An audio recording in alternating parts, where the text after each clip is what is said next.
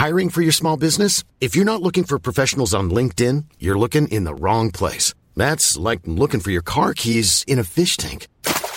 LinkedIn helps you hire professionals you can't find anywhere else, even those who aren't actively searching for a new job but might be open to the perfect role. In a given month, over 70% of LinkedIn users don't even visit other leading job sites. So start looking in the right place. With LinkedIn, you can hire professionals like a professional. Post your free job on linkedin.com slash people today.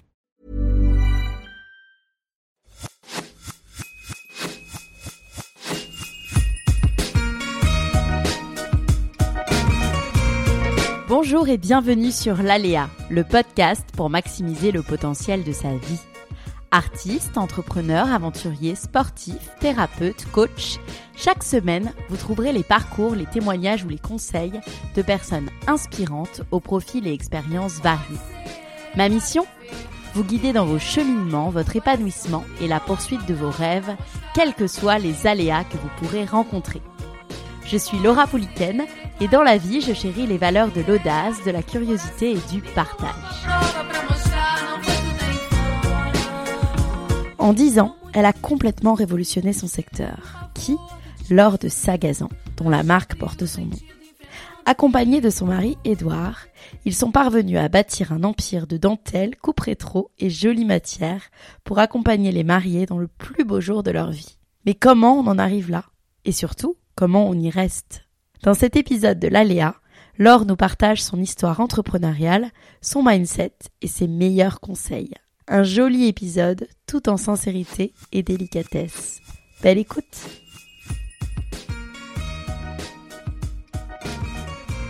Bonjour Laure. Bonjour Laura. Je suis ravie d'être avec toi aujourd'hui dans ton joli appartement dont on parlait à l'instant. Ouais. Où je pense qu'on ne sera pas forcément dérangé par le bruit des voitures et du passage. Parce Non. est très calme. Euh, moi, je t'ai connue, Laure, euh, bah, bizarrement, il n'y a pas si longtemps, par détour en fait, où j'ai craqué euh, sur les motifs. Et donc, euh, j'ai voulu en savoir un petit peu plus sur toi. J'ai acheté un premier vêtement. J'ai adoré, j'ai découvert ton univers dont on va parler aujourd'hui. Euh, pour ceux qui ne te connaîtraient pas, est-ce que tu peux commencer très simplement par te présenter avec tes mots à toi de la façon dont tu le souhaites? D'accord. Eh ben écoute déjà, euh, bienvenue chez moi. Euh, donc je m'appelle Laure de Sagazan, j'ai 37 ans et euh, je suis à la tête depuis maintenant euh, 11 ans euh, de, ma propre marque de maison de couture qui porte mon nom. Donc on fait des robes de mariée et on a décidé avec Édouard, euh, mon associé et mari, de lancer notre une ligne enfant qui s'appelle Détour. Euh, il y a deux ans. Détour, c'est euh, on, on aimait bien l'idée de faire un détour par l'enfant, un détour on peut prendre son temps, on peut un peu s'égarer. On savait pas trop où ça nous mènerait et donc euh, on s'est lancé parce qu'on sentait qu'il y avait quelque chose à faire sur l'enfant. On savait pas trop ce que ça donnerait et là on, on est plutôt euh, on est plutôt très content. Donc euh, J'imagine que ça vous est venu suite à vos propres enfants. Exactement. Euh, on a eu trois enfants euh, assez rapprochés et c'est vrai que euh, j'avais l'impression qu'il pouvait y avoir une continuité entre euh, la partie célébration euh, dans laquelle on évoluait et, euh, et l'enfant qui, euh, qui qui manquait de petites tenues habillées ou alors qui avait des, des prix complètement euh, décorrélés de la Ouais. réalité. Et, euh, et voilà, on a eu envie de se lancer. euh, C'était juste avant le Covid. Ok, Mm. on va en, en connaître plus, on ira un peu plus loin, un peu plus tard, Bien euh, pour connaître plus de détails. Euh, ça fait plus de dix ans aujourd'hui, je crois que tu es entrepreneur, donc euh, entrepreneuse, entrepreneur, Mm. je sais jamais. Donc, euh, donc tu étais, tu avais 27 ans. Euh, Est-ce que c'était un rêve d'entreprendre? Alors, euh, contre toute attente, pas du tout. Je suis pas du tout d'une famille d'entrepreneurs. Euh, j'ai pas du tout un tempérament euh, fonceur ou autre. Euh, je pense que j'ai juste su euh, écouter un peu mon, mon, mon flair et, euh, et ce que je ressentais à l'époque. Parce que quand je me suis lancée, du coup, j'avais 25 ans. quand on a commencé à bosser sur le projet. Et j'ai surtout eu le sentiment qu'il y avait quelque chose à faire dans la robe de mariée, parce qu'on sortait des robes de mariée très sophistiquées, euh, très femmes, et je me faisais la réflexion qu'autour de moi, euh, avec toutes mes copines, donc on était jeunes, on avait 25 ans, on se disait, mais cauchemar, euh, quand on va devoir se marier, c'est beaucoup de choses qui nous ressemblent pas. Et c'est vrai que euh, la française, on n'est pas hyper sophistiqué, on se sent vite endimanché, on a vite, euh, euh, on a un équilibre par rapport à la beauté qui fait que c'est, c'est- ça, ça, ça tient à un fil. Et si on a une robe très habillée, on va être un petit peu décoiffé. Si on est très bien coiffé, on va avoir Ah, une tenue plus. Et il y a, il y a quelque chose qu'on. euh, il me semblait que la robe de mariée était euh, était décorrélée de cette réalité et qu'on trouvait que des choses euh, euh, ultra femmes, ultra sexy, ultra. euh, on- il y avait- ça manquait de simplicité. Donc euh, j'ai j'ai juste exprimé ce sentiment à, à Edouard euh, très souvent, toutes les deux semaines, je lui disais mais je suis sûre qu'il y a un truc à faire dans la robe de mariée, je suis sûre qu'il y a un truc à faire, sans pour un instant euh, imaginer me lancer. Et c'est lui qui à un moment m'a dit écoute ma petite cocotte, si t'es sûre qu'il y a un truc à faire, on se lance. Euh, nos copains vont se marier dans les années euh, dans les années qui arrivent, et il faudrait pas passer à côté du créneau. Et donc c'est comme ça qu'on s'est lancé avec ces tableaux Excel. Moi qui ne maîtrise pas du tout Excel et toutes ces pirouettes financières. Et donc il a commencé à plancher là-dessus et à me dire en fait c'est jouable donc go. Et c'est à ce moment-là que moi j'étais chez Bache, j'avais fait six mois de stage là-bas et, j'étais restée, j'étais assistante styl- styliste.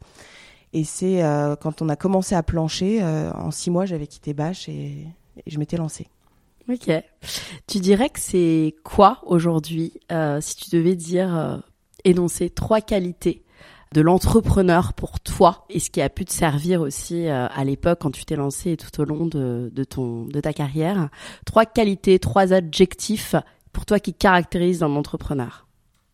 Euh, pour moi, il y a, y, a- quelque chose de très, enfin, qui me semble fondamental. C'est vraiment humer l'air du temps, sentir les choses. Euh, moi, j'ai fait des études artistiques. J'avais pas cette vision marketing. J'ai, j'ai jamais fait de, de, de, de- j'ai jamais, j'ai jamais été plus loin que que mon ressenti, que que que- qu'un qu'un sentiment que j'avais. Euh, j'ai pas fait de grands tableaux, euh, de, de grands business plans ou autres. Alors, Edouard les a fait, mais euh, mais moi je me suis toujours fiée à moi. Après il y a cette pirouette, euh, enfin savoir euh, rebondir parce que le monde de l'entrepreneuriat c'est jamais ce qu'on a totalement Ouais. imaginé. Ouais. Et il faut savoir euh, faire des pirouettes pour rebondir. euh, euh, il faut savoir retomber sur ses pattes. Donc euh, ça, c'est vrai que j'ai l'impression que c'est, enfin, le- le- le- l'exemple du Covid l'illustre, quoi. Là où on avait un, où tout- on n'avait aucune vague, tout roulait, euh, on n'avait aucune difficulté. euh, Il y a un élément inimaginable, complètement perturbateur, qui est venu rabattre les cartes. Donc pour moi, il y a cette faculté de, de savoir un peu se réinventer qui est importante. Et ensuite, j'aurais tendance à dire peut-être l'écoute. Ouais.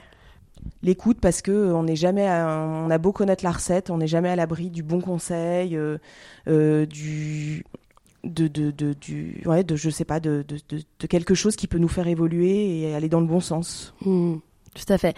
Et justement, quand tu dis que c'est cette capacité à rebondir, à toujours euh, bah, aller de l'avant, et parfois c'est c'est super dur, on se lève le matin et on a un down et ça se passe moins bien. Et toi, qu'est-ce que tu fais dans ces moments-là quand quand il y a une difficulté, quand c'est dur? Euh, je pense que déjà, moi, j'ai la chance de, de travailler en couple. Ouais. Donc euh, il y a quand même un jeu de, de vase communicant et d'équilibre. Quand l'un a un coup de mou, euh, l'autre le rebooste et, euh, et, et l'inverse se fait. Donc je pense qu'il y y a pas mal de ça. Et, et après, moi j'ai toujours, j'ai toujours eu pas mal de hauteur par rapport à mon travail. Enfin c'est c'est pas c'est pas toute ma vie. Enfin je et je trouve que quand euh, on a des coups durs dans le boulot, et ben il faut savoir euh, il faut savoir euh, avoir des projets à côté. euh, euh, avoir des carottes un peu qui nous font avancer. Moi, j'ai la chance d'avoir trois enfants donc en bas âge, donc forcément, ça me ça me sort du boulot. Enfin, ça me ça m'extrait assez rapidement à 18h30. je, je suis plus du tout au boulot. Et euh, et je trouve que qu- oui, prendre de la hauteur et se focaliser sur autre chose et se dire bon bah voilà, il y a en fait c'est pas grave. ouais.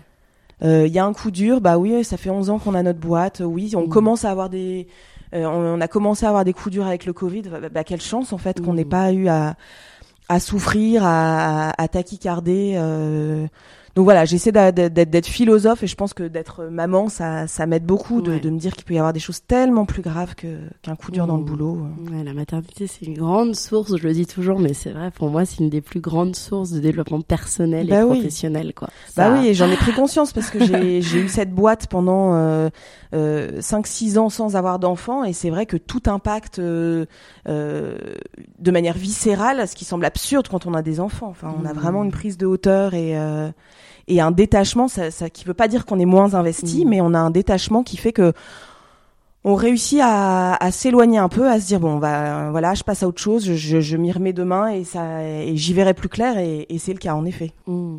Aujourd'hui, tu es tu es totalement dans la mode. Euh, si on revient un petit peu en arrière et si on parle de la petite, de la jeune fille que tu étais, est-ce que tu te souviens de ce rapport à la mode et surtout de ta première émotion euh, modesque?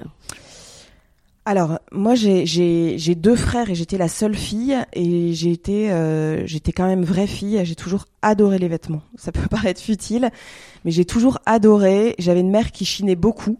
Et donc on était traînés, euh, on faisait les marchés aux puces tous les samedis matins. Ça c'était un rituel que j'adorais. Et on faisait pas mal euh, de de, de, de, de boutiques, un peu solderie, dépôt-vente et tout ça.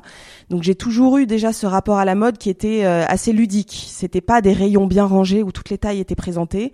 C'était, ça fonctionnait au coup de bol. coup de bol, il y a la doudoune chippy dont je rêvais à 8-10 ans, qui est dans ma taille à ce moment-là. Donc il y avait déjà ce rapport assez ludique. Euh, c'était pas des boutiques bien rangées euh, hors de prix. Donc euh, mmh. c'était vraiment un peu flairer les bons coups et, c'est ça qui nous amusait. Et c'est marché aux puces où où j'ai très vite développé quelque chose de une passion pour le vêtement ancien. Et mmh. donc le vêtement ancien dans ses belles matières, dans ses jolies coupes, dans ses belles finitions. donc ça, ça m'a toujours touchée. Et, euh, et j'ai déjà raconté cette histoire, mais on m'avait trouvé un tablier donc dans, dans, ce marché aux puces, un tablier qui était euh, euh, bleu, bleu roi, bleu foncé, qui était euh, avec des boutons un peu croisés, ça se croisait dans le haut de l'épaule et sur le côté, et, euh, et il était long jusque par terre. Et donc c'était vraiment les petits tabliers rétro, euh, je pense, un peu années 50. Et, euh, et j'avais une passion pour ce tablier. Et donc à l'école, j'étais hyper fière. J'étais complètement à contre-courant de, des petits tabliers de l'époque, sans doute. Mais j'avais une passion pour ce tablier qui avait rien à voir, qui avait un côté euh, désuet, mais un petit peu princesse. Euh.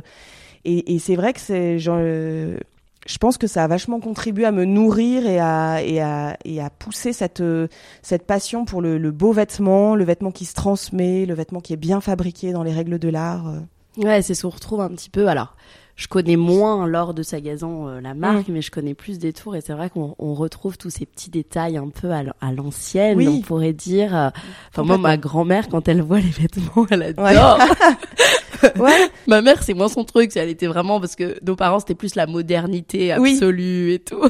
Mais ma grand-mère, quand elle voit les vêtements, elle dit oh là là, c'est trop beau. Oui, bah c'est vrai que euh, j'ai je, je alors enfin, certaines personnes ont des, des, envies de grande modernité. Euh, moi, je trouve que la modernité peut s'allier à des pièces, euh, enfin surtout dans le aussi dans le monde de l'enfance. Je trouve qu'il y a tellement de candeur dans des petites pièces un peu rétro. On a tellement tendance à, à, à, grimer les enfants en mini adultes de temps en temps. Mmh. Euh, euh, même dans les photos de mode, moi ça me choque les enfants qui affrontent l'objectif du regard avec une moue un peu boudeuse. Euh, moi c'est j'ai vraiment eu envie de prendre le contre-pied de tout ça. Je trouve que d'autant plus en étant mère, on se rend compte que l'enfance ça passe comme un courant d'air et cette candeur, cette naïveté enfantine, j'ai envie de la cultiver. Et je trouve que ces petites pièces rétro, ces bloomers, ces petits chemisiers, il y a quelque chose qui moi me touche quoi. Et ça ne dure qu'un temps parce que très vite ils ont envie d'être en sweatshirt et euh, et en gros jean donc euh, d'autant j'avais d'autant plus envie de pousser cette voie là euh, euh doucement désuète mais qui qui qui est qui est qui est éphémère. Donc c'est vrai que moi j'adore les barboteuses. Je trouve ça ouais, ouais, je trouve ça génial. Et puis quand on voit qu'on les met un an et demi et c'est fini mmh. C'est vrai. Lors de Sagazan, c'est une marque libre, audacieuse, à l'élégance raffinée, tout en cassant les codes traditionnels de la robe de mariée. Si on parle des principaux pivots qui ont marqué euh, l'aventure entrepreneuriale, si tu pouvais les, les énoncer déjà. Alors le les, pivots sont arrivés assez rapidement parce que euh, je me suis lancée toute seule. Euh, je me suis lancée toute seule. Et enfin avec Edouard évidemment derrière, mais physiquement j'étais toute seule parce qu'il avait gardé son travail à, côté. Donc j'étais seule maître à bord et très vite je me suis rendu compte que de mes limites c'est-à-dire que là où moi je suis plutôt euh, solitaire, j'aime bien être toute seule dans un bureau, euh, j'ai ma musique, mes dessins et être dans ma bulle. Là, je me retrouvais à recevoir des clients toute la journée.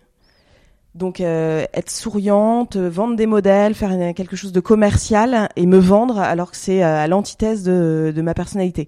Donc très vite, il a fallu se rendre compte de, de, de mes limites et ça, ça a été ça a été d'une grande aide quand je me suis dit ok en fait je m'épuise dans un truc dans lequel alors je le faisais bien parce que c'était ma boîte et j'y mettais du cœur mais je m'épuisais et c'était pas là où j'avais forcément la meilleure valeur ajoutée parce que ma valeur ajoutée ça, ça allait être de dessiner les collections et donc très vite j'ai senti qu'il fallait pas que je sois seule et que qu'il fallait que je, délègue.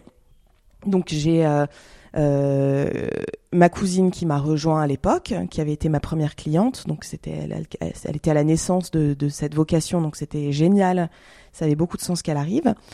Et ensuite, euh, très vite, il y avait cette partie financière qui était assez effrayante parce qu'on a une croissance à toute allure. Et et on avait du mal à, à honorer toutes les commandes. Notre carnet de commandes était très vite complet, on devait dire non. Et donc c'est vrai que moi qui maîtrisais pas du tout cette, toutes ces données euh, chiffrées, tout, tout, ce développement financier de la boîte, euh, très vite il, est, il est apparu assez évident qu'Edouard devait rappliquer, ce qui n'était pas du tout dans nos plans euh, de vie et de couple. Parce que euh, on était ensemble et, et dans, dans, dans, nos dîners avec nos copains, ils nous disaient mais c'est sûr vous allez bosser ensemble. On disait mais jamais, évidemment jamais, on n'en a aucune envie. Ce serait trop dangereux. on veut garder notre indépendance, ça nous plaisait.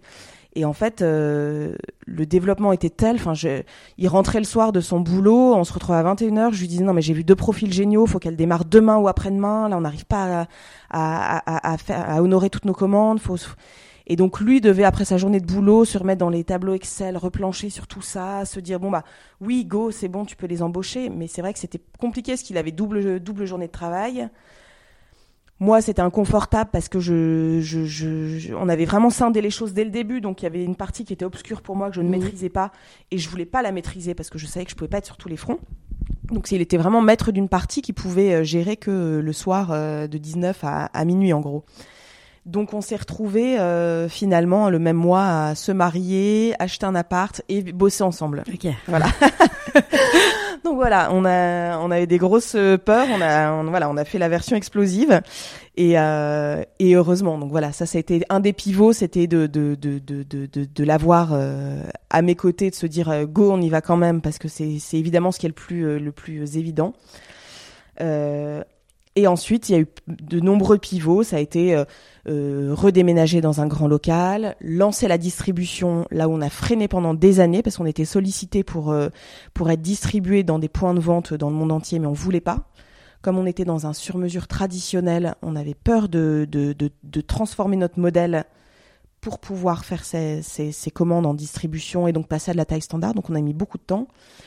Et ensuite, voilà, on a lancé la distribution et après, on a ouvert nos propres boutiques, donc euh, euh, deux boutiques en Espagne, Italie et le Chili. Donc ça, ça a été voilà des évolutions, euh, tout en prenant notre temps quand même. Je sors un petit peu du cadre, mm. mais mais c'est un sujet. Aujourd'hui, en France, 45% des couples se séparent. Il y a un divorce sur deux. C'est un sujet qui est mm.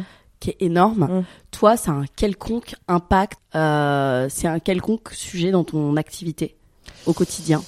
Alors déjà, je savais pas ce chiffre épouvantable. c'est affreux. c'est atroce. Donc non, j'avais pas conscience de ce chiffre. Euh, c'est peut-être pas plus mal d'ailleurs.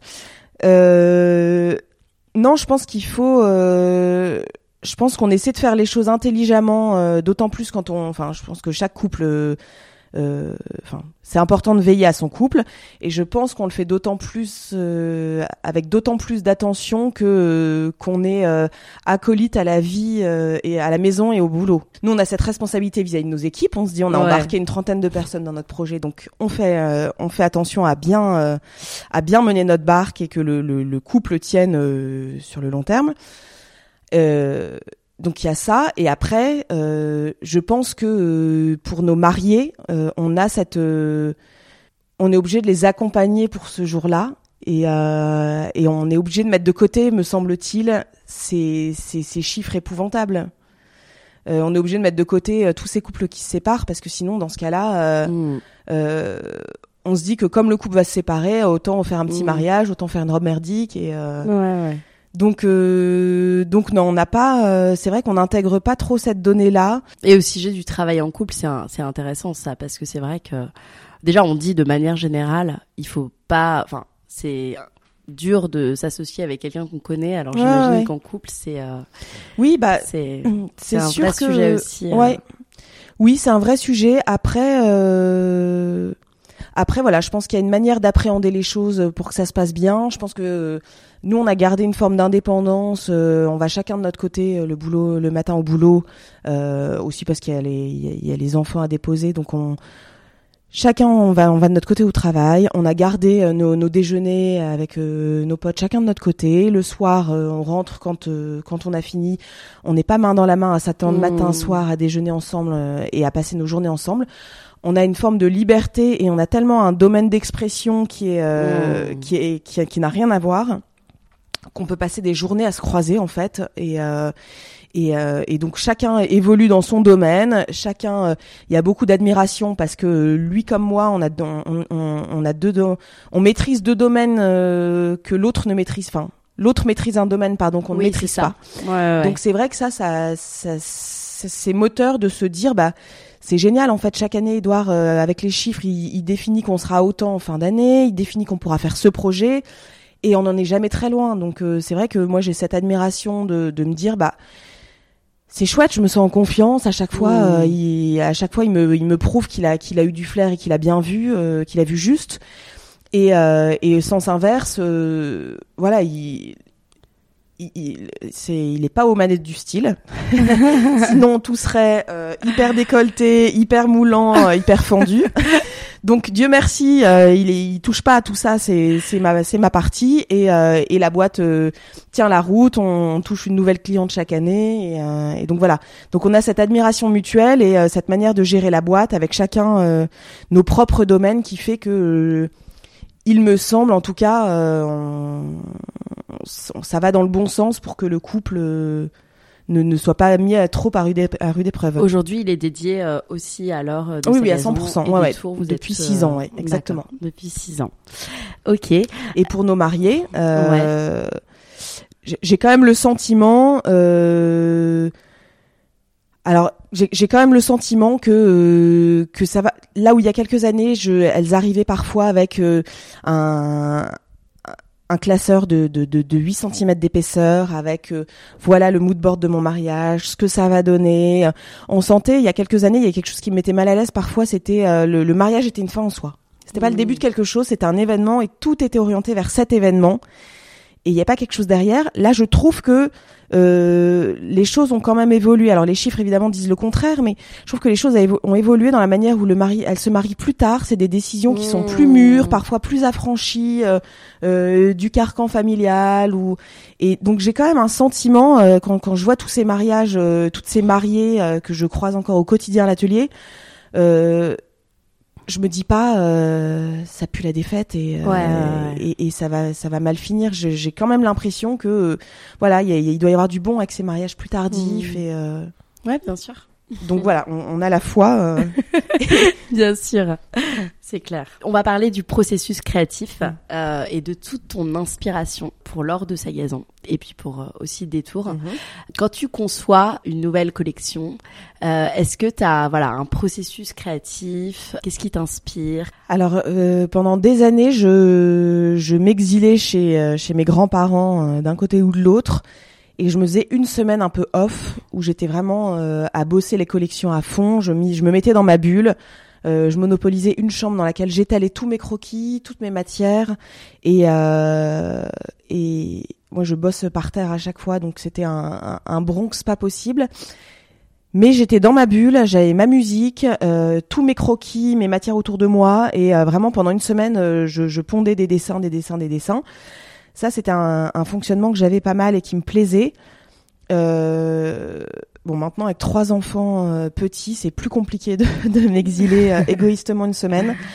Donc je fonctionne moins comme ça, mais j'essaye de me mettre dans une bulle euh, où j'ai fait le salon, donc euh, j'ai glané plein de tissus, j'ai plein d'échantillons. Et, et à l'atelier, je, je me plonge dans, dans, dans, dans mes dessins et et, je m'y mets, mais c'est vrai que je me rends compte maintenant que euh, tout au long de l'année, je, je, fais des captures d'écran, de, de, de, détails, de formes, de plein de choses. Et donc en fait, quand vraiment je me dis, euh, allez, je, je ponds euh, cette nouvelle collection, en fait, j'ai un long travail sur mon portable à ressortir toutes ces captures d'écran, toutes ces photos que j'ai que j'ai enregistrées au fur et à mesure. Et j'ai déjà une la couleur de ma collection. J'ai déjà une bonne mmh. palette de de, de, de ce qui m'a un peu euh, séduit euh, dans, dans, ces derniers mois et ce vers quoi j'ai envie d'aller. Donc c'est vrai que je je fonctionne pas euh, je suis assez je suis assez foutoir donc je je j'ai pas quelque chose de très organisé je fonctionne pas par thème en me disant bah cette année c'est c'est c'est c'est c'est l'Espagne cette année c'est c'est les années 20 j'ai pas une une thématique c'est vraiment euh, l'air du temps qui me mène un peu sur des sur des, des, des sentiers. Et là je me dis bah tiens c'est marrant euh, cette année j'ai très envie de paillettes euh, là où il y a des années j'aurais je me serais étouffée de, de ce que je peux pondre en ce moment. Ouais. Et c'est vrai que c'est l'air du temps c'est c'est c'est une évolution naturelle et c'est la mode est cyclique hein, donc mmh. fatalement. Là je vais pas du tout vers ce, ce, ce qui me plaisait il y a quelques années. Là on a fait des on sort des robes dans la prochaine collection qui sont monacales très fermé dans le haut, euh, avec des manches très longues, euh, euh, très ajustées et entièrement en paillettes. C'est quelque chose j'aurais jamais imaginé faire ça il y a quelques années. Mais là, j'étais survoltée par ce modèle et, et, je trouve que c'est voilà, ça renouvelle bien, ça va dans le sens de la cliente qu'on voit aujourd'hui qui a évolué elle aussi on est, on est complètement sorti de cette phase un peu belle des champs où on voulait une robe euh, très vaporeuse avec de la dentelle euh, qui, qui avait un côté avec la euh, traîne, enfin avec la traîne et, qui était très bohème. Là, on sent que on revient vers une mariée plus affirmée, plus sophistiquée, qui a envie d'un décolleté, qui a envie d'une robe un peu ajustée. la fente, on nous demande des fentes sur beaucoup de nos robes, alors que jamais j'aurais fait une fente il y a quelques années. Enfin, une fente à la jambe. Ouais, fente à la jambe, milieu devant ou sur le côté. Et donc c'est vrai que je trouve ça génial d'être amené sur des sur des terrains que j'aurais pas imaginé euh, emprunter du tout. Est-ce qu'il y a un, un, process, un format qui vous avait qui vous a fait passer de l'ombre à la lumière euh, dans toute cette euh, trajectoire entrepreneuriale euh? Comment ça s'est passé cette ascension euh, En fait, ça s'est fait de manière assez assez organique, sans trop de stratégie. C'est ça que je trouve ça que je trouve euh, drôle et je me dis que on a de la bouteille quand je vois maintenant le nouveau fonctionnement. Euh, Instagram, on n'avait pas, euh, on n'avait pas déclenché de budget pub avant, avant il y a 4-5 ans et on était arrivé à 165, 170 k euh, sans avoir mis un euro. Tout s'est fait tout seul. Et donc la com, euh, ça s'est fait tout seul. Euh, avant qu'on travaille avec Gazette, notre agence de, de, com, on avait envoyé un petit un petit communiqué de presse qu'on avait fait aux journalistes. Et, et on avait eu une double page dans le L avec un mannequin hyper connu à l'époque dont le nom m'échappe et euh, c'était porté le top euh, seins nus transparent avec un avec un, un short en jean euh, hyper branché. Et c'était le mannequin du moment.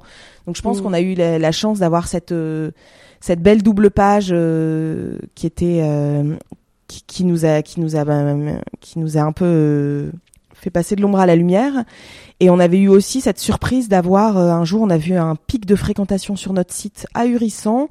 On s'est rendu compte que ça venait des États-Unis et on avait eu un article dans un blog assez connu à l'époque qui s'appelait A Cup, of Joe, je me rappelle, qui nous avait fait un article dithyrambique alors qu'on avait euh, vraiment euh, trois mois d'existence. Et d'un coup, on avait plein de clientes américaines qui voulaient venir. On recevait dans un local minuscule qui faisait 25 euh, mètres carrés.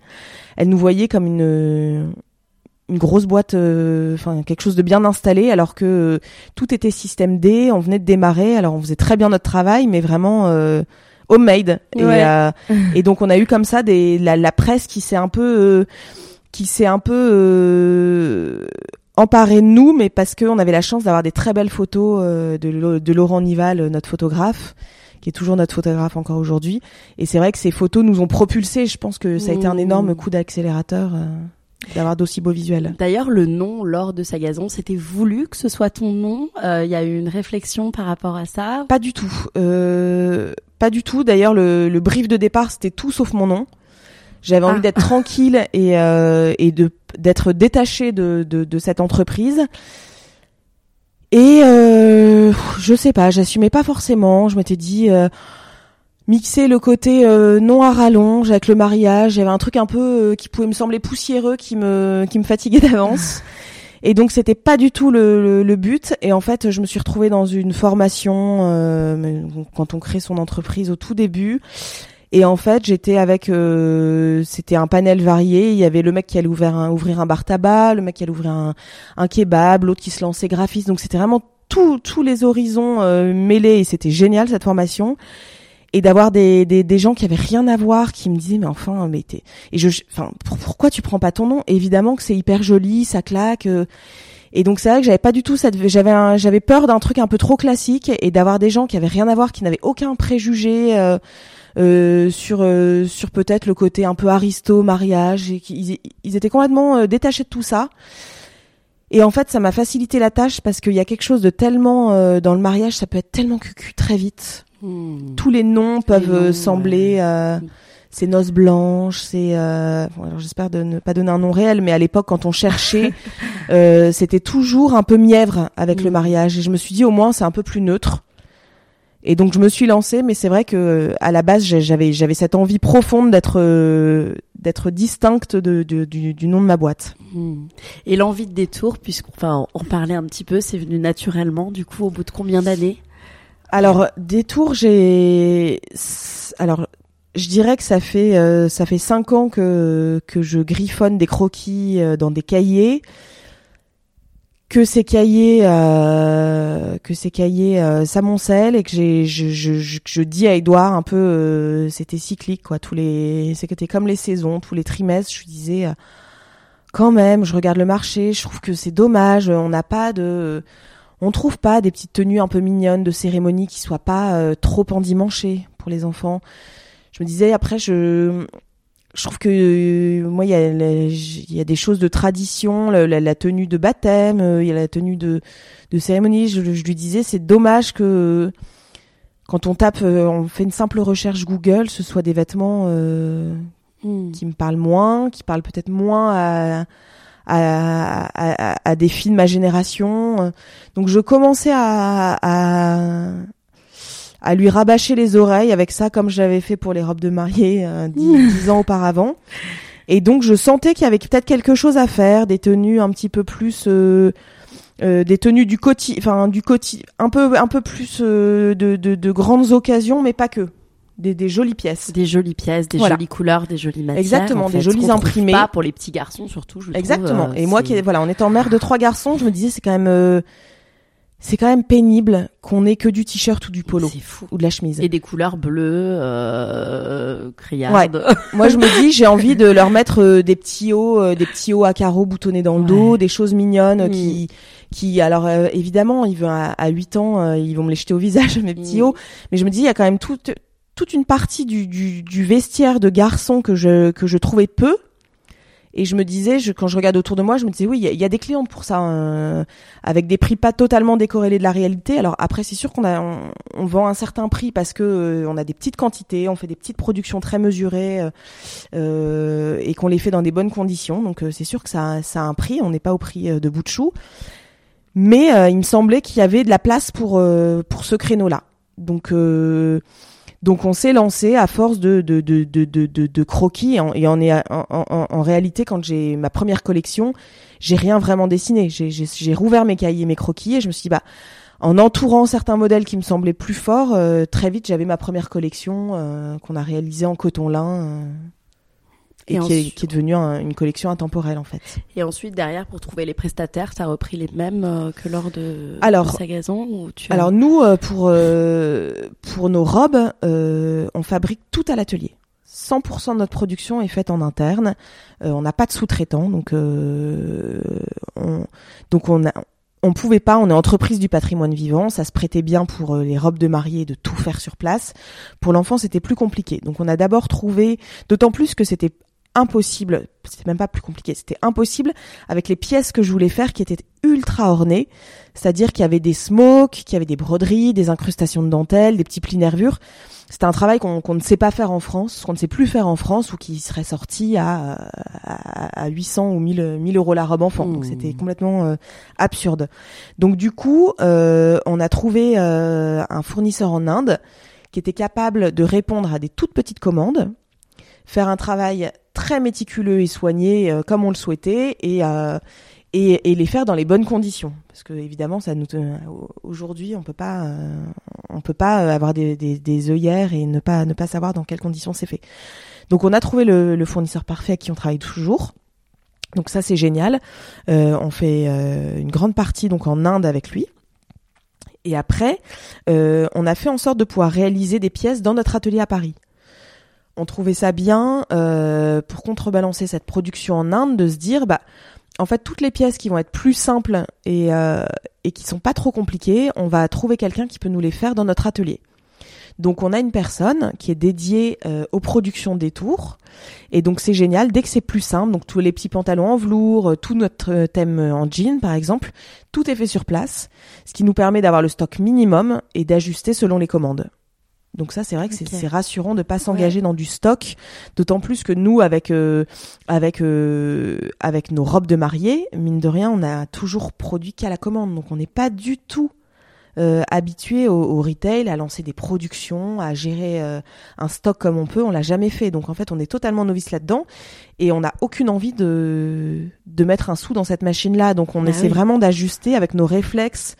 Euh, de, de, de, de, nos robes de mariée, de vraiment produire le minimum. Ouais. Et ça, ça vous permet d'être rentable en fait aussi. Complètement, évidemment. Euh, Ce qui est fondamental aujourd'hui, surtout quand on voit le, bah le climat actuel avec les grèves et tout ça, c'est très compliqué pour tout le monde. Donc, euh, on a cette chance de pouvoir avoir une production vraiment ajustée à la demande. Ouais. Et tu me racontais, c'était drôle, enfin, quand euh, je suis venue au, showroom, que euh, le, la pièce phare des tours de l'année dernière, c'était un de tes blousons, un de tes manteaux. Oui. Euh, le motif d'un de tes manteaux, c'est que tu as repris en fait. Naturellement. Exactement. J'ai un manteau, mon manteau chéri, qui est un manteau fleuri, un imprimé années 70 dans les dans les tons orangés. Et, et je le mets vraiment tout le temps, tout le temps, ce manteau. Et à un moment, je, en, planchant pour des tours, je me suis dit, mais c'est évidemment cet imprimé qu'il nous faut dans la collecte. Il est trop beau. Il sort de l'ordinaire. On l'a vraiment pas vu partout. Et, euh, et du coup, on l'a, on l'a fait reproduire ce motif euh, en Inde. Et euh, ça, ça, ça, ça, ça a généré euh, euh, tout le thème de, de, de l'hiver dernier, qui était un thème automne print, vraiment hyper joyeux. Et on en a, on a refait un petit manteau matelassé comme le mien qui a vachement fonctionné et, euh, et c'est vrai que c'était hyper joli parce que c'était un imprimé qui sortait des sentiers battus, les pièces étaient assez fortes et, et ça faisait du bien d'avoir des pièces comme ça. Euh, et cette année, il vient d'où le l'imprimé le, phare? C'est euh, dans les bleus, enfin exactement. J'ai acheté. Mais il, est, c'est quoi l'inspiration C'est un, c'est un imprimé, euh, c'est un vieil imprimé indien qu'on a euh, complètement retravaillé, qui avait rien à voir au début puisqu'il était dans les tons euh, euh, marron, vert foncé et rouge profond, donc il était très sombre. Et on l'a complètement revu, redessiné et, et pour donner cet imprimé euh, qui est désuet parce que plein de monde m'a dit c'est tellement marrant j'ai l'impression d'avoir eu dans mon enfance des robes dans cet esprit là euh, et euh, et donc voilà on a retravaillé cet imprimé et on l'a on l'a mixé avec des smokes des cols festonnés euh, brodés. Et c'est vrai que on est nous-mêmes surpris du succès de ce stock parce que de ce thème parce que voilà depuis début avril on est quasiment sold out sur une partie du enfin on n'a pas vu assez large. Et on a quasiment plus plus grand chose en stock c'est une prise de risque à chaque fois parce que tu sais pas tu sais pas si ça va si ça va fonctionner euh. et d'ailleurs si on parle de, de challenge alors mm. tu me parlais du Covid hein, parce que dans une vie dans une aventure entrepreneuriale on doit faire face à de nombreux challenges euh, déstabilisants. Est-ce que tu peux m'en parler d'un euh, et de la façon dont tu l'as relevé? Alors le challenge bah, je pense au Covid je pense au Covid parce que euh, on avait toujours, on a toujours eu une gestion euh, de, de, la boîte assez euh, assez maîtrisée en bon père de famille. C'est-à-dire qu'on a toujours c'est c'est Edouard puisque c'est lui qui mène cette partie-là, mais il s'est toujours dit on se garde un bon matelas. Euh, on ne sait pas de quoi demain est fait et on aura peut-être un coup dur un jour. Donc on, on, fait attention. Donc on part pas dans des dans des dans des développements improbables. On part pas dans des dépenses ahurissantes. On a toujours fait gaffe et on s'est dit si ce coup dur arrive, on sera content d'avoir un matelas. Et et évidemment, on l'a pas vu venir, mais euh, on avait tous été terrassés par le Covid. Et, euh, et notre grande chance, ça a été de de, de, de, de pas avoir à choisir entre payer nos fournisseurs, payer nos salariés.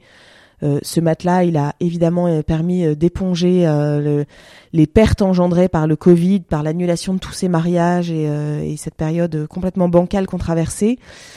Et c'est vrai que ça, nous a donné raison à un côté un peu euh, raisonnable. Quand on voyageait, on partait, on, on descendait pas dans des hôtels euh, incroyables.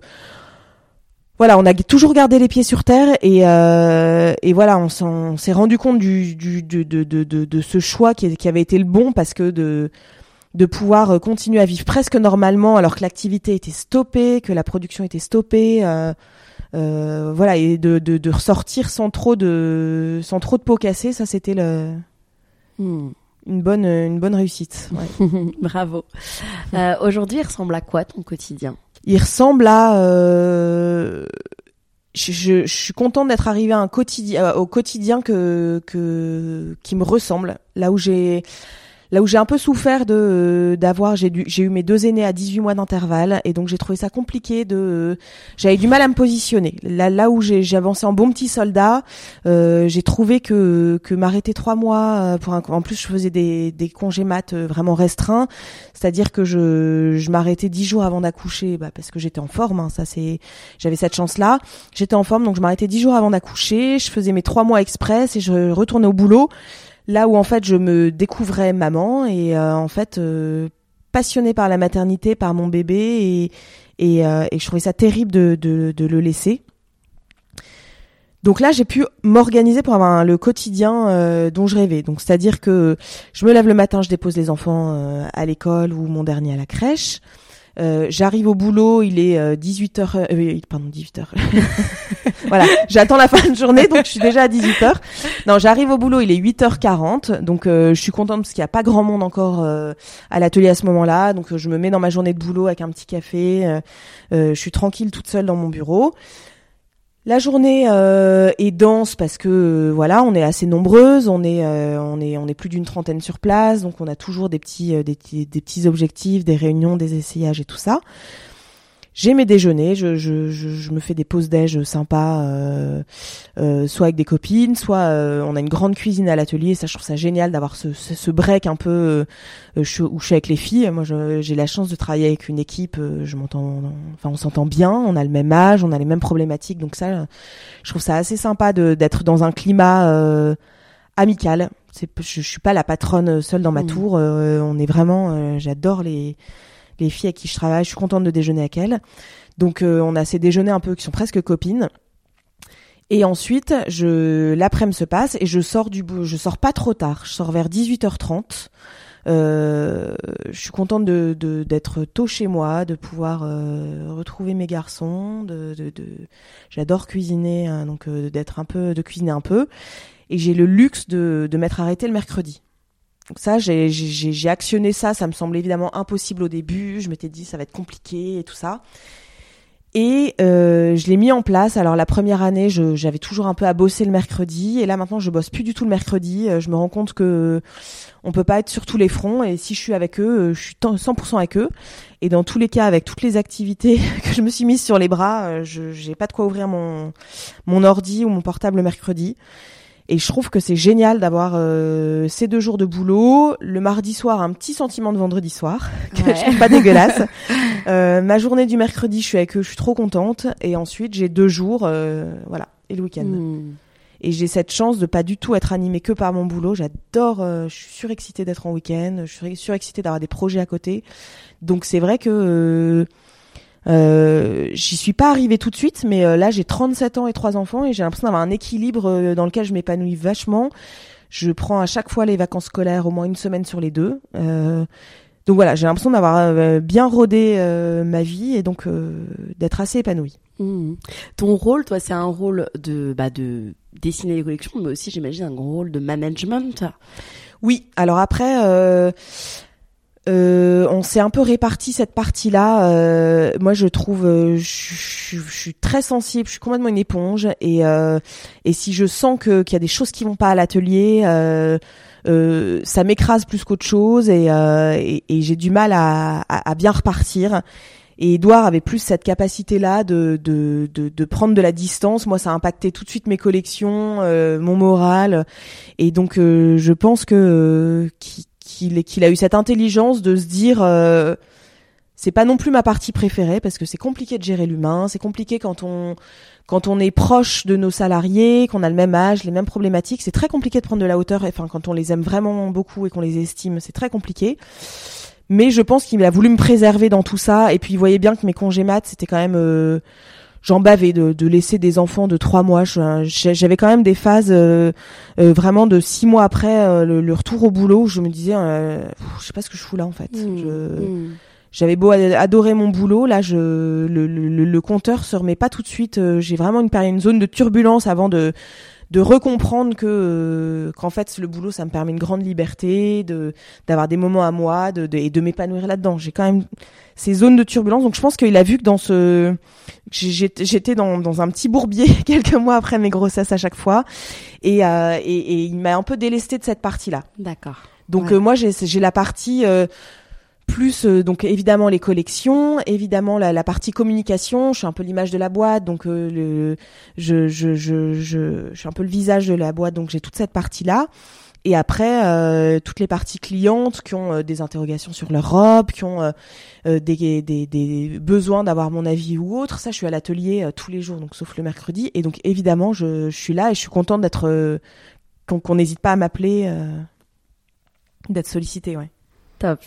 Avant de, de, finir par les petites questions que je pose toujours à la fin de, de l'interview, euh, aujourd'hui, euh, si tu devais euh, dire les, les facteurs clés de succès en fait de bah, des de marques, enfin de l'ordre de Sagazan et des mmh. tours, voilà, c'est ce qui pour toi, ce qui fait que que ça marche. Bah, je pense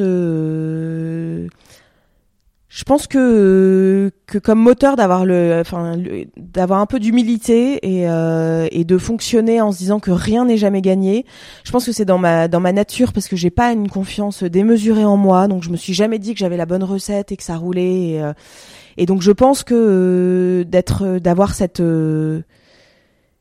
cette euh, ce qui peut être une faiblesse de, de, manque de confiance en soi et euh, bah, ça m'a poussé en fait à toujours me remettre en question à toujours écouter ce qu'on me dit et, euh, et à toujours euh, euh m'imprégner des, des, des, des, conseils des, des, des, questions un peu balancées comme ça je pense que ça m'a pas enfin c'est cette écoute là j'aurais tendance à me dire qui m'a qui m'a permis de d'avancer de, et de et de tenir le cap. Et après euh, Qu'est-ce que je dirais euh... Je sais pas. C'est surtout moi, je, ouais, j'ai l'impression de cette, mmh. voilà, de, cette capacité à se remettre en question. Se remettre en question, savoir rebondir, euh, savoir, euh, savoir euh, prendre le, enfin, ce, d'un, d'un, des soucis venant d'une situation qu'on n'a pas prévue, de se dire bon bah attends, on va, on va réfléchir, on va cogiter. Euh, voilà, de, de se dire que rien n'était jamais gagné, qu'on n'avait pas la bonne recette, qu'il fallait se réinventer. Et c'est pour tout, quoi que ce soit pour euh, gérer l'humain. Quoi. Nos salariés, ça a mmh. évolué. Mmh. À l'heure du télétravail, euh, pour beaucoup, c'est un dû de bosser chez soi. Nous, on peut pas leur permettre ça. On peut pas leur permettre ça parce que euh, elles sont pas toutes les mêmes dans les mêmes conditions pour travailler sur une robe, euh, une robe de mariée avec une traîne. Il faut une, une table de 2 mètres sur 2, il faut des machines, il faut un endroit impeccablement propre et et, et il faut tout ça. Et elles sont pas toutes évidemment dans ces conditions à Paris euh, pour euh, donc voilà. Donc euh, les salariés ont changé parce qu'elles sont elles ont des envies qui n'étaient pas les envies d'il y a trois ans voilà les mariés ont changé. Là où on voulait des mariages champêtres, bohèmes, là maintenant on a une autre mariée qui vient. On a une mariée plus âgée, on a une mariée euh, euh, qui va se marier avec une femme maintenant, ce qui n'était pas le cas avant. Donc euh, on a, on va avoir cette mariée plus âgée qui veut quelque chose, une tenue plus affirmée, ou alors qui a, qui a 45 ans, trois enfants, qui me dit mais moi je veux me marier en pantalon, ou je, je veux marier, je me fais un mariage, on est 10 sur la plage, j'ai envie de cette combinaison on a ces couples qui viennent où elles nous disent bah on est deux qu'est-ce qu'on peut trouver voilà on a enfin tout a évolué et donc je trouve que d'avoir cette d'avoir cette euh, cette porosité à l'air du temps et se laisser s'imprégner de l'air du temps et euh, se remettre en question, c'est euh, pour moi c'est assez mmh. fondamental pour pour pas être déconnecté de ce qui se passe et, et, pouvoir switcher au bon moment et prendre les bons virages. Super, merci beaucoup. Alors on va finir par des petites questions. L'idée c'est d'y répondre rapidement, enfin ce qui devient. Ta définition de l'alignement. Alors, ma définition de l'alignement, euh, c'est réussir, euh, c'est réussir. Enfin, c'est. Je pense que quand on est une femme, mais pas que, parce que je pense que ça concerne de plus en plus les hommes euh, qui sont beaucoup plus impliqués, impliqués à la maison. je trouve que c'est très fragile. D'arriver à ce stade d'alignement. Je trouve que c'est un jeu d'équilibre, c'est un jeu d'équilibre assez compliqué et, et cet alignement, il, il faut euh, il faut savoir euh, il faut savoir s'écouter et, euh, et, et, et avoir passé quand même du temps à se comprendre pour pour pour pouvoir acquérir à, à, la sérénité qui qui amène l'alignement. Mmh. Je trouve que c'est un équilibre enfin c'est c'est pas évident et, je trouve qu'autour de nous les gens sont hyper fragilisés. Euh, J'ai jamais entendu autant de dépression, mmh. autant de burn-out euh, et je trouve qu'on est euh, on est pressé dans ces, comme des citrons tous en en train de construire nos familles, avoir des carrières qui décollent euh, et cet alignement il se fait pas sans sans prendre essayer de prendre la hauteur de de se comprendre et, et peut-être savoir dire non mmh. à certaines choses, certains projets. moi je me rends compte que je je suis alignée depuis que j'ai compris que je pouvais pas être sur tous les fronts. Ouais. Depuis que j'ai su dire non à certaines choses qui qui avec le recul peuvent paraître un peu folles, mais euh, en fait je, je savais que c'était le gage de, de, de de ma sérénité, de mon épanouissement et, donc de l'alignement. Non, par exemple à des parce que c'est vrai qu'on en a pas parlé parce que j'ai pas du tout suivi mes questions, mais euh, tu fais pas mal de, de collaborations avec Cézanne, avec mm. Rosemood, euh, j'avais vu, mm. et euh, quand tu dis non, ça peut être par exemple à ce à ces, ces collaborations, c'est ça, oui, complètement. Ça peut être non à, à un gros projet mais qui tombe à un moment pas judicieux. Ça peut être non à euh, décider de est-ce qu'on décide de vraiment euh, lancer la machine euh, en mettant des moyens dingues, en bossant comme des comme des ânes pendant cinq ans. C'est des moments comme ça où où on a pu avoir des opportunités et et en fait se dire bah est-ce que est-ce qu'on est-ce que c'est vraiment essentiel? Est-ce qu'on en a besoin? Est-ce que moi j'ai quand même tout cette, on en parlait du couple, hein, mais je me dis on bosse en couple. Il faut savoir aussi, euh, quand on est mis sous pression euh, tous les deux au même moment, euh, ça peut être une essoreuse, une boîte à deux, même mmh. si on a été épargné de pas mal de coups durs. le Covid a, amené des périodes plus compliquées. Je me dis, bah, il faut savoir reconnaître qu'on peut avoir des limites. Se mmh. dire, bah là, surtout que dans notre vie perso, on adore avoir mille projets, on a déménagé, je sais pas, quatre fois en sept ans. euh, bah voilà, il y a un moment où savoir euh, stopper, c'est le c'est le moyen d'être euh, d'être bien et, et finalement de, de de bien faire les choses par la suite. Ouais, ouais, ouais tout à fait. Est-ce que tu crois à la chance? Oui, quand même. Après, je crois, je crois aussi beaucoup qu'on peut, qu'on peut orchestrer, qu'on peut apporter, amener la chance à soi. Mais, euh, mais oui, c'est certain. Il y, a, toujours euh, une petite once de chance euh, dans, tout projet, c'est évident. Les personnes que tu admires et pourquoi? Alors, il y en a plein. Euh, il y a plein de personnes que j'admire. Des personnes, j'admire les personnes qui ont pu se lancer dans des dans des domaines alors que c'était complètement à contre-courant. je pense à à, à Lou Andreas Salomé qui s'est lancé euh, dans la philosophie, euh, qui était proche de Nietzsche, de Freud à une époque où les femmes n'avaient pas leur place là-dedans. Je pense à Berthe Morisot avec la peinture. Euh, moi, je, c'est des profils de femmes. Ça m'a toujours bluffé euh, à une époque où euh, où ça, ça, leur était pas du tout, c'était pas du tout une porte qui se qui s'offrait à, à, eux, à elles. Ça m'a toujours fasciné ces femmes-là qui, qui prenaient le contre-pied, qui se lançaient dans tout ça. Et après, j'ai j'ai une admiration pour pas pour des, des, grands modèles ou autres, mais pour en ce moment, j'ai une fascination pour les gens euh, honnêtes, gentils, intègres. Mais vraiment, ça peut être euh, de la concierge euh, à, à, à, la boulangère ou à la personne à qui je travaille, qui que je sens bien dans ses baskets, intègre et je sais pas. Je trouve que les temps sont tellement durs que que je vais mmh. plutôt porter mon admiration sur sur pas des grands personnages, mais des gens qui qui à leur à leur échelle sont gentils en fait. Je trouve qu'aujourd'hui c'est c'est précieux. Ouais, ouais c'est clair. Est-ce que tu as des mentors? Tu as eu des mentors qui ont pu t'accompagner sur la route, qui ont pu t'ouvrir des portes euh... euh j'ai euh, j'ai des mentors. J'ai pas eu de j'ai pas eu de, de non j'ai pas eu de grands mentors. J'ai eu euh, des admirations. Euh, euh, assez large. Hein, ça, allait euh, euh, de, de ma tante, hein, Brigitte, que j'adore, qui était, qui a un peu appris la couture toute seule et qui faisait mille et un costumes, mille et une tenues, les tenues de mariage de mes cousines à l'époque. et ça, ça m'a fasciné. Je pense que ça m'a assez nourri d'avoir d'avoir cette tante là qui maîtrisait son domaine.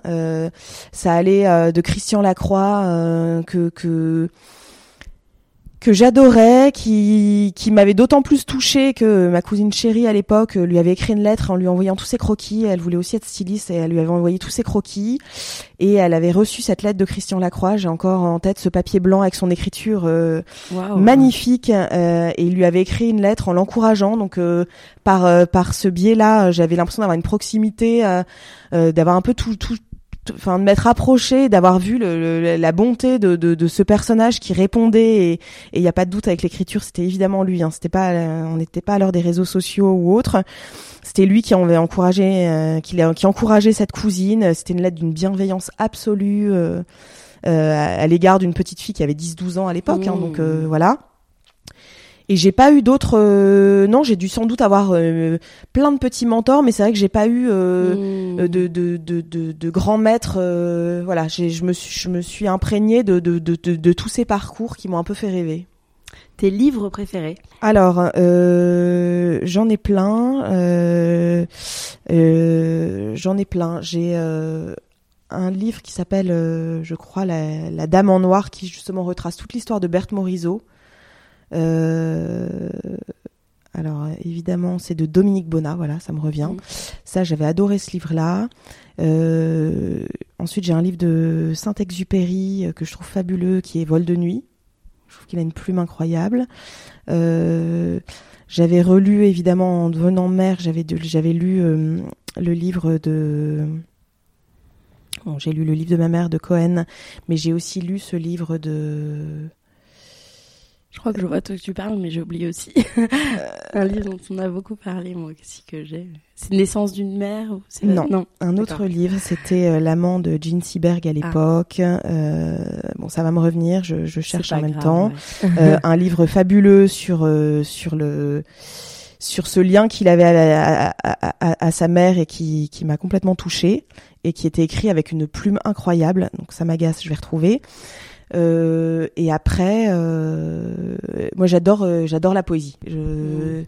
J'ai un côté vieille personne, mais alors vraiment j'ai un livre de chevet où c'est des plus beaux poèmes et vraiment ça me ça me touche. Je peux le relire 15 fois et je peux être vraiment euh, porté par par une belle écriture, ça peut, enfin ça peut me changer une journée, moi, de, de mmh. lire des, des mots bien mis en page et qui, enfin vraiment j'ai j'avais fait euh, un bac littéraire et c'était vraiment pas par euh, par euh, par dépit comme beaucoup qui se retrouvent en L parce qu'ils pas ils n'arrivaient pas à être ailleurs et, et vraiment moi un beau texte ça peut me ça, ça change le cours de ma journée donc mmh. voilà pas mal de poésie tes citations préférées justement ou tes, phrases préférées? Alors, il y avait euh, euh, Roosevelt, mais alors euh, Eleanor Roosevelt, qui avait dit à l'époque l'avenir appartient à ceux qui croient à la beauté de leurs rêves. Et ça, c'est vrai que ça m'a toujours guidée de parce qu'au final, je réalise que je, coche presque tous mes rêves, mais parce que je, je suis sans doute une douce rêveuse et que j'y crois pas mal. Donc euh, cette phrase-là m'a toujours touchée. Et, euh, et est-ce que j'en ai une qui me vient en tête euh, Non, j'avais beaucoup aimé celle de, de Xavier Dolan Ah. à Cannes. Ouais. Comme quoi le, tout, tout, tout arrivait à quiconque qui ose. voilà. qui ose croire. voilà. C'était, j'avais trouvé cette phrase. jamais, exactement, j'avais trouvé cette Ouais, phrase ouais. très jolie. un échec et une leçon euh, que tu en aurais tiré.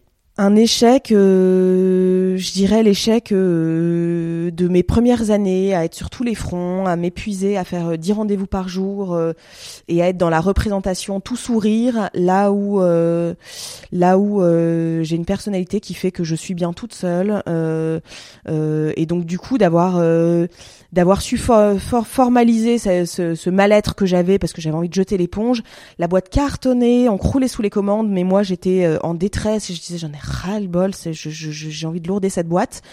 Et donc d'avoir su en parler aux bonnes personnes qui m'ont dit mais attends mais euh, euh, t'as des, des, des manières de, de, de, de te connaître plus, de savoir ta valeur ajoutée, d'avoir fait comme ça des espèces de tests, euh, répondu à des questionnaires et, euh, et d'avoir vu des gros warnings s'agiter en disant non mais là évidemment tu, tu es en détresse en fait parce que tu te- tu t'épuises dans quelque chose qui est à l'encontre de ce que tu es, de ta personnalité de la, et de là où tu es bonne. Donc du coup oui, ta boîte marche, mais toi, tu vas pas tenir. Donc en fait, euh, prends les bonnes personnes qui vont savoir euh, euh, bien parler de tes robes et tout ça. Et toi, c'est pas là que t'es bien. Toi, t'es es bien euh, quand t'es euh, dans ta cabane, toute seule à dessiner euh, dans ton bureau.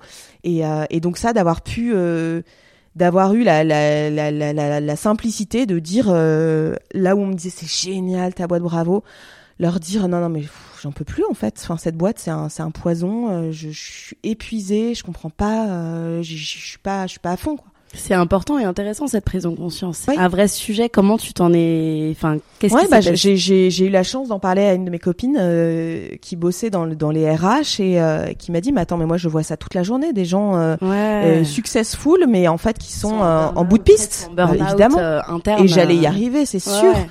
Parce que euh, la, boîte avait un succès qui en me dépassait. Ah, c'était assez tôt parce que si je repense, euh, euh, on venait d'arriver dans notre nouvel atelier, donc est-ce que c'était pas 2015 Mhm. Donc euh, la boîte avait quand même 4 ans, euh, 3-4 ans. Et, euh, et, et d'avoir pu euh, en parler comme ça, mais au cours d'un apéro euh, entre filles, et de lui dire mais je me sens épuisée, j'ai, j'ai, j'ai, je me dis que je vais pas tenir longtemps, euh, je comprends pas alors que la boîte cartonne, euh, euh, j'ai cette envie de tout lâcher alors que tous les tous les signaux sont au vert et, et c'est absurde. Mhm. Et donc c'est vrai que euh, elle a su, euh, je, je m'en- je m'en- j'en j'en ai parlé à la bonne personne parce qu'elle m'a, je me suis, je me retrouve très, je me suis rappelle que le lendemain elle me dit attends fais ce questionnaire là, moi je, je vais t'analyser, je vais te dire où tu en es aujourd'hui. Et, euh, et donc j'ai répondu à, à, à, à des questions et euh, et en fait je me rappelle encore de sa réponse qui était catastrophique. C'était là tu es en t'es en détresse. T'es Mm. le stade d'après c'est le burn-out. T'es t'es en détresse parce que euh, tu tu tu tu tu t'épuises toute la journée à faire quelque chose qui est qui est à l'encontre de de, de de de de ta personnalité en fait. Mhm. Donc actionne tout de suite des changements, euh, euh, fais tout de suite les, les, les, les bons moves parce que sinon euh, ça va pas marcher. Ta boîte va droit à l'échec parce que euh, t'es- pas bonne en, enfin tu Mhm. je, je, je, je tenais le cap, je faisais bien ce que je faisais, mais en fait euh, à quel prix pas aligné quoi pour le coup. pas euh, ouais ouais. Donc, euh, donc voilà, je pense que de, en fait, il y a toujours des solutions, mais il faut savoir le dire. Mhm. Il faut savoir le dire. C'est que c'est comme tout. Et à partir du moment où on, où on le formalise, bah déjà le, le formaliser, c'est c'est déjà prendre de la hauteur parce qu'on s'écoute le dire et, euh, et parfois en se disant mais oui, je suis con quand rien qu'en le disant, je me rends compte que que c'est Mhm. absurde. Donc euh, donc voilà, de- de- je trouve que l'humilité euh, permet de, de de, de, de nous sortir de pétrins qui parfois semblent un peu euh, Mm. insurmontables quand on y est. Ouais, exactement. Et ma dernière question, qui est ma question rituelle du podcast, que t'évoque maximiser le potentiel de sa vie? Alors, euh, j'ai un peu le sentiment qu'il faut pousser le truc à fond. Mm. C'est la quête du, du maximum, du, euh, du, du, du aller plus loin. Or, euh, aujourd'hui, j'ai un peu, j'aurais un peu plus envie de prôner le, le slow life, euh, ne pas Mm. être à- toujours au maximum de tout. Ouais. J'apprends à me dire que euh, on peut être, bi- on, on, on nous, on nous pousse dans tout. Et je me rappelle, de, ça m'avait marqué. euh, mon gynéco, quand euh, j'avais accouché de mon premier enfant, je, l'allaitement me parlait pas du tout. J'avais Mm. aucune envie. Et je lui avais dit, c'est, je, je, je, je, je l'envisage même pas. Est-ce que c'est, est-ce que c'est mal? Est-ce que c'est dommage? Parce que et il m'avait dit, c'est un gynéco homme, et il m'avait dit, aujourd'hui en fait, on demande aux femmes d'être de bonnes épouses, de bonnes amantes, de bonnes mères, d'avoir des carrières florissantes, euh, de partir en vacances scolaires à chaque fois, de faire mille trucs avec ses enfants. Et en fait, il m'avait dit, ça marche pas. En fait, c'est Mm. impossible, cette équation n'est, pas réaliste. Et, et ça m'avait fait du bien d'entendre de la part d'un de, de, de quelqu'un de 50 ans bien installé dans la vie. euh, non, il faut Mm. choisir ses combats, on peut pas tout faire. Et donc du coup, euh, les années passent, enfin ça, ça m'avait marqué cette, cette, chose-là, et, et les années passant, euh, j'apprends à me dire que qu'on peut être en, en slow life dans certaines choses, on peut pas être à fond partout, ou on peut maximiser le, le potentiel de sa vie en étant un peu plus slow life. Et pour moi, ce serait pas, euh, ça, ça peut se faire, mais euh, en prenant son temps. J'aurais Ouais. plutôt tendance à me dire que euh, j'ai pas envie d'être dans cette course effrénée. euh, je trouve que les temps sont durs. On, on, ouais, chacun a ses, a pas un sac à dos plus ou moins chargé. Et en ce moment, j'ai envie de me dire, bah voilà. Euh, euh, j'ai pas l'appart euh, le, mieux, le mieux rangé, le mieux fait. J'ai pas les vacances à chaque fois parfaites, mais euh, ce, ce slow life, ce, ce- ce- cette essence, euh, rien que d'être avec mes enfants et de me dire euh, tout va bien, ils sont en bonne santé. Pour moi, ça c'est le, c'est maximiser le, le potentiel. Quoi. C'est, je, je pousse pas tout à fond, mais Ouais. Merci. ce serait ma notion des choses. Merci beaucoup. et mon livre, là, j'ai retrouvé, hein, c'est Ah. Romain Gary, La promesse de l'aube. Ah bah oui. ouais, bien ça a été une révélation avec cette Ouais, plume ouais, ouais, je l'ai lu incroyable. Il y a quelques années, ouais. Ah ouais, et je Mm. me suis replongée dedans et j'avoue, j'avais oublié que c'était euh, Mm. si bien écrit et il m'a, il m'a chamboulé.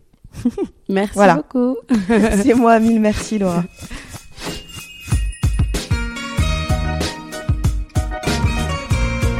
Cet épisode est maintenant terminé. En espérant qu'il vous ait plu, je vous donne rendez-vous maintenant sur le compte Instagram lalea.podcast pour découvrir les coulisses de l'interview.